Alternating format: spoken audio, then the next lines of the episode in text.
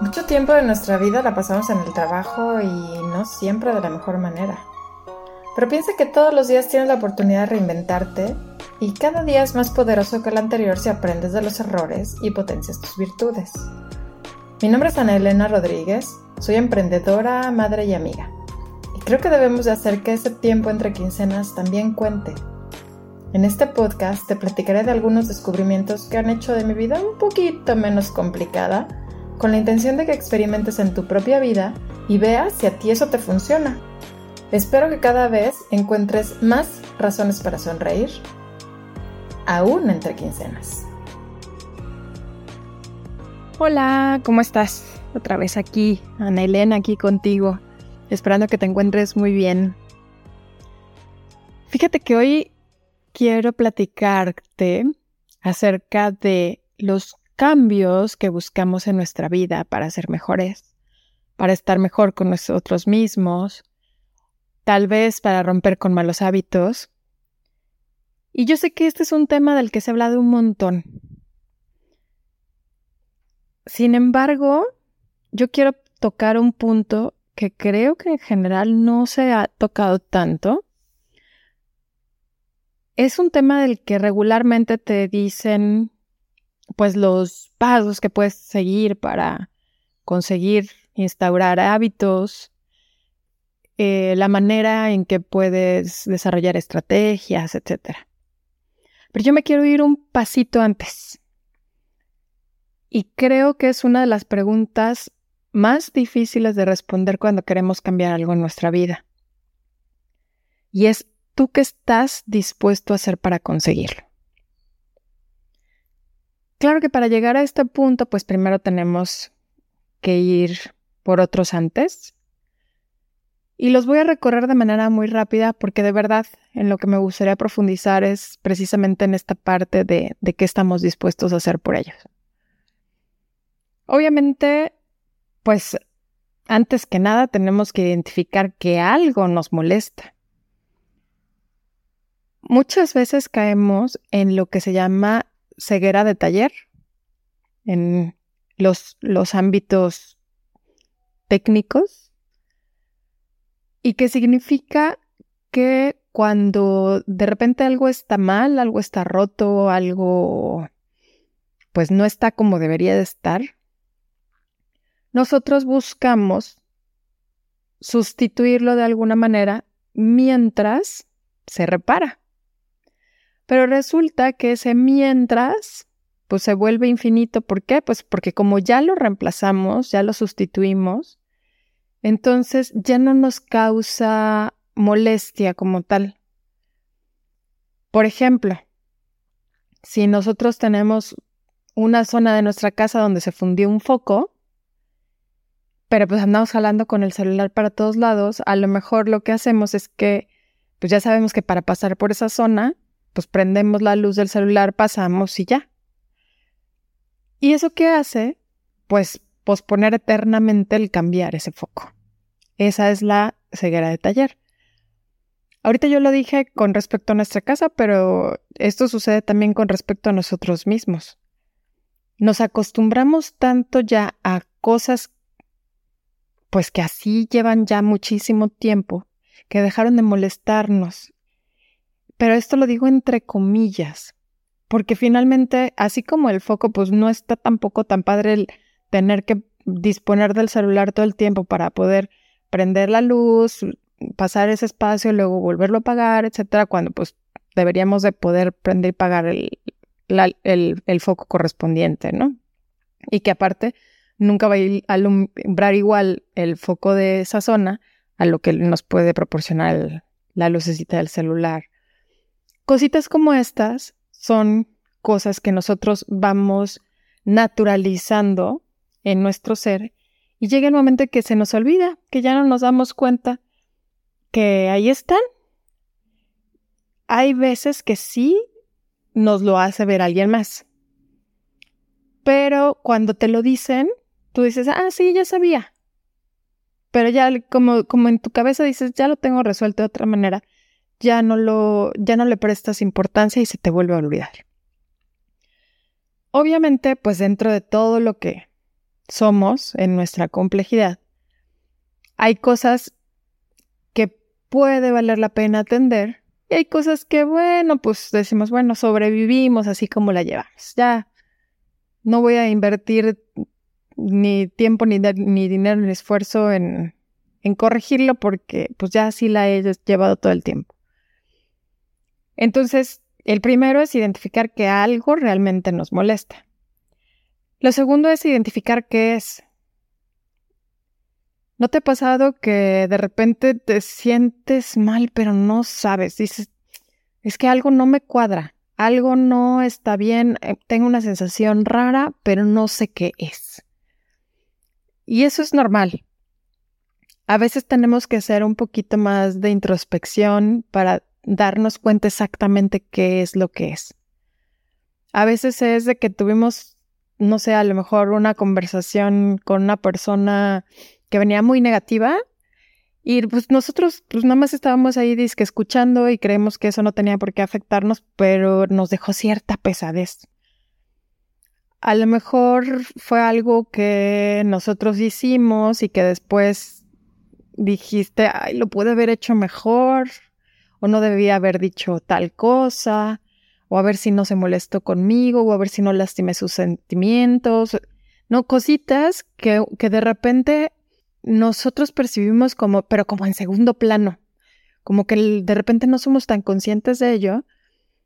Y de nuevo, necesitamos identificar exactamente qué es y nosotros queremos cambiarlo. Porque si no sabemos exactamente qué es lo que nos está molestando, pues va a ser muy difícil. No podemos atender o aplicar una solución a algo que no sabemos qué es. Y pues no nos vaya a pasar a veces como hace la medicina, que se va sobre los síntomas, pero pues la causa raíz ahí sigue. Y entonces puede ser que aminores los síntomas, pero al rato vuelve a pasar algo o va a detonar cosas diferentes. Entonces sí es muy importante que identifiquemos qué es exactamente lo que nos está molestando. En tercer punto, yo pondría el pensar cómo nos gustaría que fuera. O sea, si no me está gustando lo que es hoy, lo que me está molestando, sí creo que es importante poner un punto de llegada. O sea, ya tengo, ya sé cómo es hoy, ya sé cuál es mi punto de partida, pero es importante darle una dirección.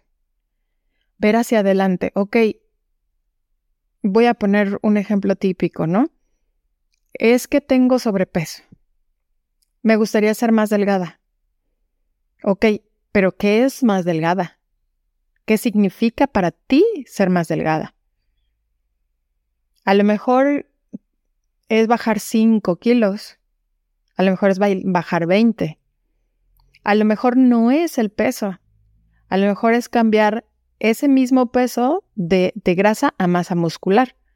O sea, no quiero bajar de peso simplemente quiere transformar, entonces vas a aplicar una solución muy diferente para el que quiere bajar 5 kilos, para el que quiere bajar 20 o para el que quiere transformar su peso actual a masa muscular. Son soluciones bien distintas. Entonces, si nosotros simplemente dicen, ay, pues quiero estar más delgado, sí hay que ponerle un, un objetivo claro de a dónde queremos llegar. ¿Qué pasa también si tú no le pones un objetivo claro? Que se vuelve inalcanzable. Siempre puedes ser más delgado o más delgada. Y entonces, ¿qué sucede? Pues que ahí tenemos problemas severos de gente que no para de adelgazar hasta que ya está en los huesos. Porque no tiene claro es, realmente qué significa para, para esa persona estar más delgada. Pues siempre, siempre más y más y más y más delgada. Y de verdad eso pueden ser problemas muy, muy serios. Si nosotros desde un principio decimos, mi objetivo es pesar 58 kilos y yo sé que con 58 kilos me voy a ver muy bien, tiene relación directa con mi estatura, este, es un peso saludable, etc. Si nosotros lo ponemos así, es mucho más fácil no solo perseguirlo, sino evitar una eterna insatisfacción y el nunca sentir que estoy llegando a mi objetivo. Bueno, ya que pensamos cómo nos gustaría que fuera, el cuarto paso que también creo que sí es muy importante definir es pensar qué peso tiene ese objetivo en mi vida. Si yo creo que es algo pues con lo que puedo seguir adelante y no me cambia gran cosa la vida, mejor enfócate en otro objetivo. Busca otro que tú sientas que realmente sí tiene mucho más peso en ti, que es mucho más importante para ti. ¿Por qué? Porque de aquí va a depender lo siguiente, que es tomar la decisión de efectuar un cambio.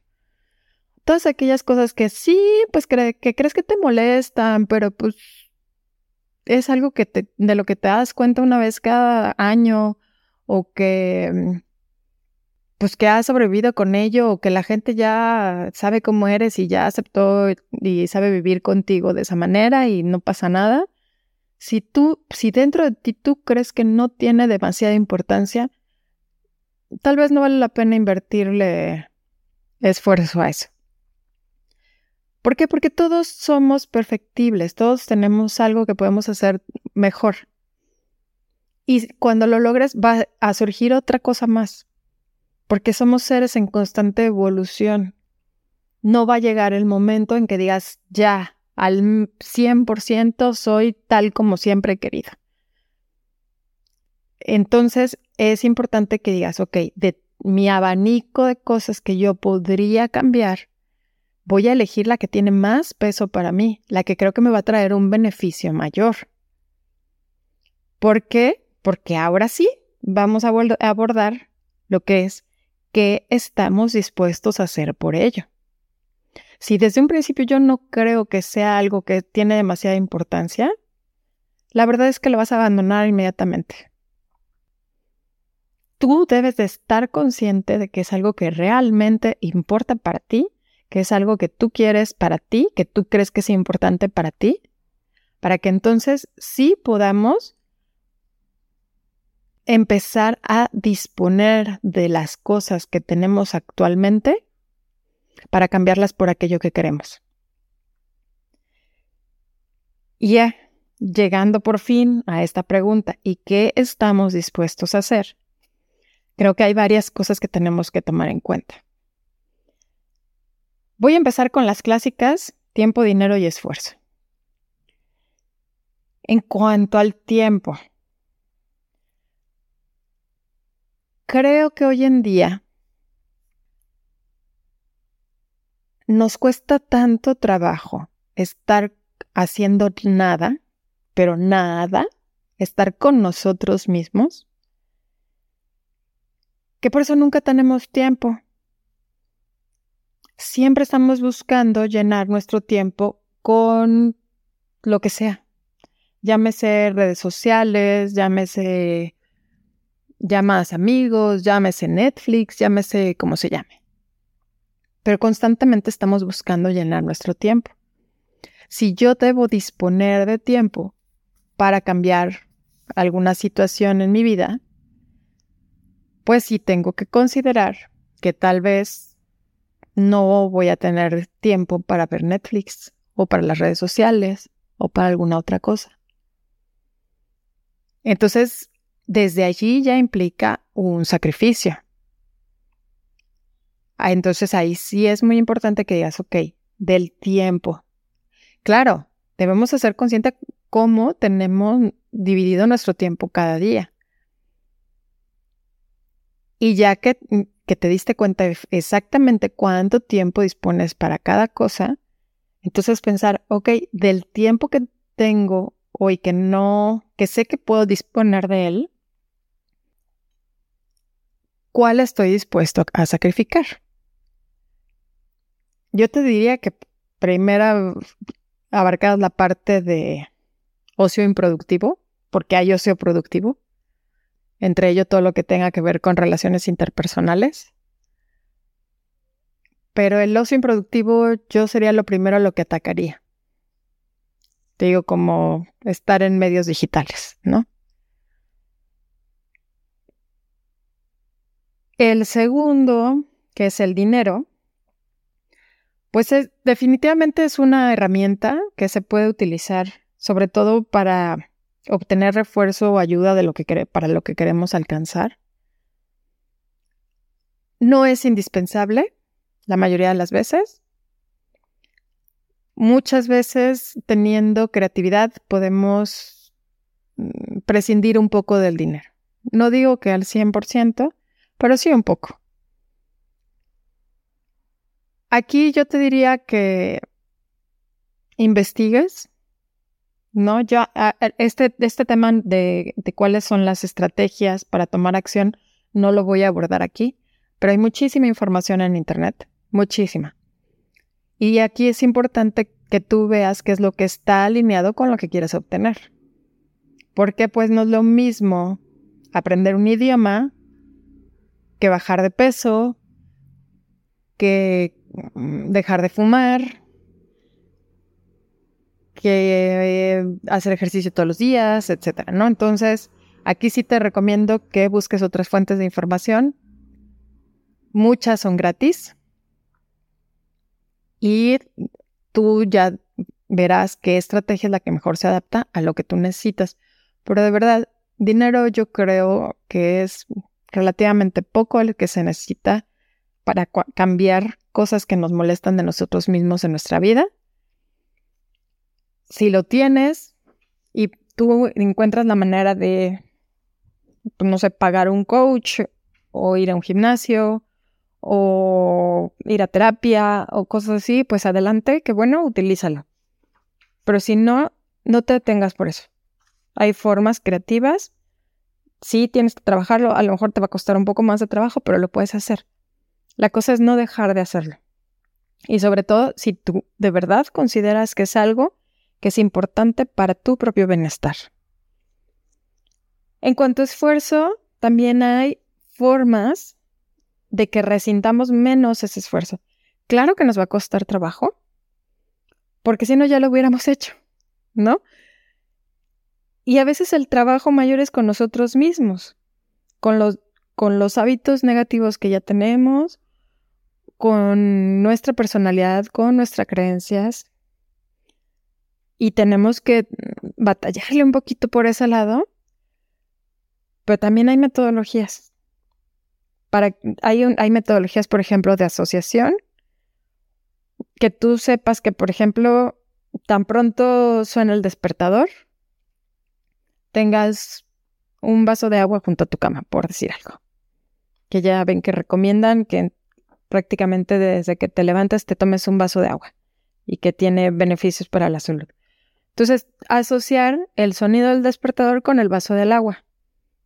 Son cosas que nos van a disminuir la inversión de esfuerzo en, en los cambios que queremos. ¿Por qué? Porque como ya tenemos esa asociación directa y como ya dejamos el vaso en nuestra mesa de noche, ya no es así de, ay, es que tengo dos mil cosas en la cabeza y todavía tengo que meterme lo del vaso de agua, ¿no? Son estrategias como esa la que nos van a ayudar a disminuir nuestra inversión de esfuerzo. Y buscar la manera de que se instaure el hábito. Antes se decía que en 21 días ya se podía instaurar el hábito ya se dice que son sesenta y tantos, ya no me acuerdo el número exacto. Yo creo que es importante, es más importante hacer las estrategias como la asociación que te acabo de contar o otras tantas que existen, de tal manera que ya no sea una preocupación cuántos días llevamos haciendo esto, ¿no? Ya en automático lo metes como parte de tu rutina y va a ser muchísimo más fácil. Insisto, depende de qué es lo que tú quieras obtener y vuelvo a lo mismo, investiga. De verdad, estrategias hay un montón, pero tienes que investigar. El esfuerzo se puede reducir en la medida en que tú establezcas un sistema.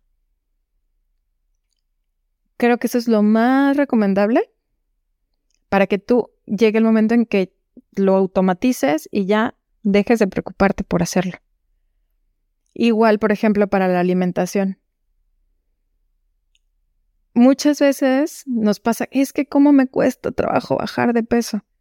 Bueno, ¿qué tienes en tu alacena? Pues, un montón de comida procesada.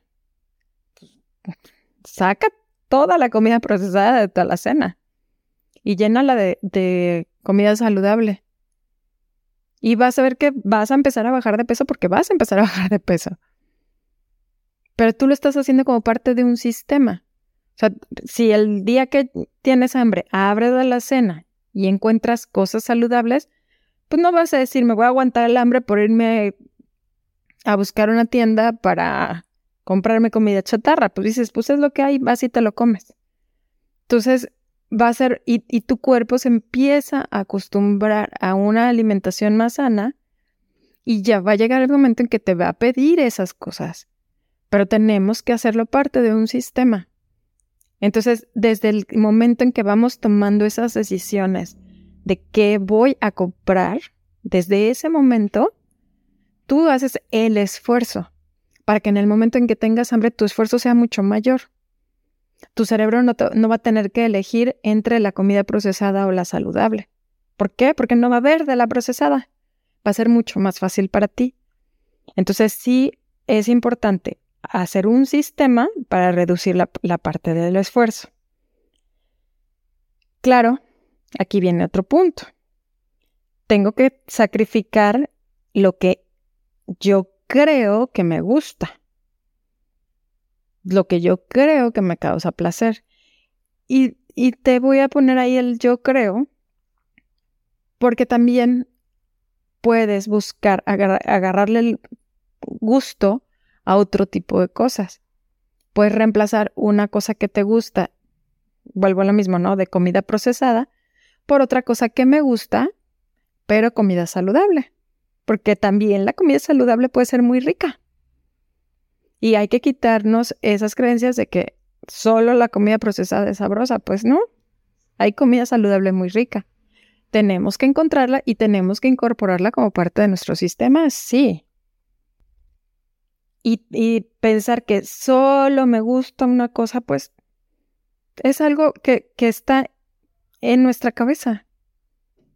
La verdad es que la vida nos ofrece muchísimas cosas muy buenas entonces, dentro del gran abanico de cosas buenas que tenemos a, nuestro alrededor, escojamos aquello que se alinea con nuestros objetivos, con lo que queremos alcanzar.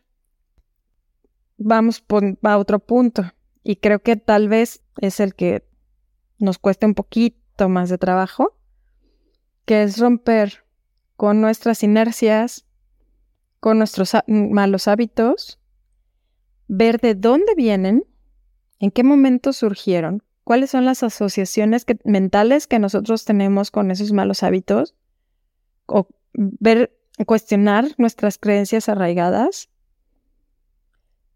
Y esa es la, parte que tal vez nos cueste un poquito más de trabajo porque tenemos que hacer introspección, porque nos tenemos que poner a pensar y remontar a lo mejor a varios años atrás. Ay, es que yo amo las donitas cubiertas de chocolate porque cada domingo que salíamos al parque, mis papás siempre llevaban las donas de chocolate y entonces yo asocio las donas cubiertas de chocolate con la felicidad que sentía cuando iba al parque con mi familia, ¿no? Tenemos que romper esas asociaciones para que sea mucho más fácil. Y para romper esa asociación puedo reemplazarla. Oye, si tú disfrutabas muchísimo ir al parque con tus papás cuando eras niño, ¿por qué no haces eso mismo con tus hijos, con tus sobrinos, con alguien más? Pero ahora no lleves donitas cubiertas de chocolate. Ahora, ¿qué tal que llevas este jícamas con limón y chile? Y entonces estás cambiando esa asociación feliz de esos momentos felices por otros momentos felices, en donde reemplazas la dona cubierta de chocolate por la jícama con limón y chile, que también es rica y mucho más saludable. Entonces, tenemos que precisamente pensar, ¿no? ¿Qué traemos en nuestra cabeza? O, por ejemplo, así como las tenemos asociaciones positivas, pues también hay asociaciones negativas. Es que a mí de niño se burlaban muchísimo porque estaba yo gordo. Y entonces traemos en la cabeza metidísimo el, el, el que estabas gordo, estaba yo gordo y estoy traumado y entonces nunca nada me va a hacer feliz. Y lo peor del caso es que cuántas veces se ha visto gente que baja de peso, que se ve muy bien, pero tenemos cuerpo de flaco con mentalidad de gorda y sigue pensando que todo lo hace ver mal y sigue pensando que todo le va a caer mal y sigue pensando que todos se van a burlar de él. Tenemos que cuestionar nuestras creencias. Yo sé, eso puede ser un poco más difícil y muy probablemente aquí sí necesitemos apoyo de alguien, de terapia, de lo que sea. Pero sí tenemos que cuestionarnos. Tenemos que ver de dónde vienen nuestras creencias, cuáles nos están haciendo daño, cuáles no nos sirven para nada. Y buscar hacerlas a un lado, reemplazarlas, removerlas, darnos cuenta que ya no somos esa persona que éramos. O pensar que esas creencias pues, las heredamos de nuestros padres, de nuestros abuelos, porque a ellos les tocó una vida muy diferente a la de nosotros. sí cuesta trabajo, pero también creo que es lo que más nos va a ayudar a hacer un cambio de fondo. Porque de verdad, eso que tengamos cuerpos de flacos en mentes de gordos, se da. Entonces, ¿qué sucede? Pues que no, no, no sienten que vayan a alcanzar nunca sus objetivos o, se dan cuenta que lo consiguieron, en teoría, pero no ven un cambio de fondo. No, no, no se pueden sentir bien. Y siguen jalando con traumas y siguen jalando con pensamientos negativos. Aquí voy a dar mi propia definición de felicidad. Estuve buscando varias, yo creo que hay de chile, de mole y de dulce, cada quien la maneja de, forma diferente. Pero desde mi punto de vista, la felicidad es la habilidad para apreciar las cosas buenas de la vida. Entonces, es algo que debemos de perseguir, de buscar incansablemente, de ver en un futuro lejano para una vez que consigamos nuestras metas no lo creo. Según yo, la felicidad debe ser algo que aprendamos a tener en nuestro día a día. ¿Y a qué viene este comentario? Porque yo me considero una persona felizmente inconforme. Desde mi punto de vista, la inconformidad no tiene por qué generarnos infelicidad. Son dos cosas bien distintas. Como te comenté en el principio, somos seres en constante evolución. Todo el tiempo vamos a tener algo nuevo que aprender, algo nuevo que alcanzar, nuevas metas que perseguir. Y eso no nos debe de generar infelicidad. Por el contrario, debemos aprender a ser felices con el proceso y no en una eterna espera de alcanzar un objetivo para entonces poder ser feliz. Yo creo que esa forma de pensar puede generar que la felicidad no llegue. ¿Por qué?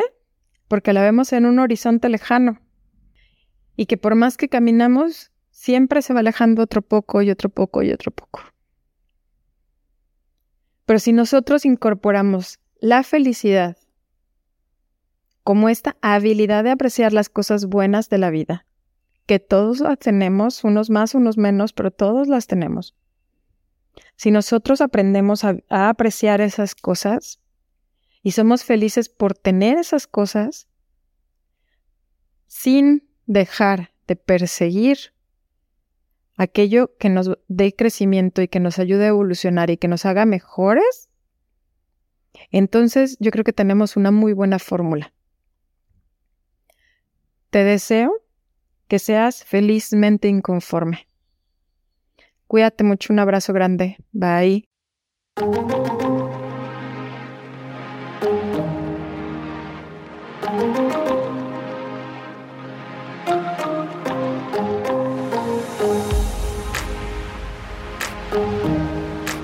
Si crees que alguien más le puede servir, comparte. Es más, comparte con tus compañeros de trabajo para generar una inercia positiva y un mejor ambiente laboral. Si quieres que tratemos un tema en particular, contarme tu historia o simplemente entrar en contacto, escríbeme a entrequincenas.gmail.com. Repito, entrequincenas.gmail.com. Si te gustó, suscríbete para que sepas cuándo llegan los siguientes episodios y regálame 5 estrellas para llegar a más gente. Busquemos el bienestar de todos, porque el bienestar de los demás deriva en bienestar para ti y en bienestar para mí.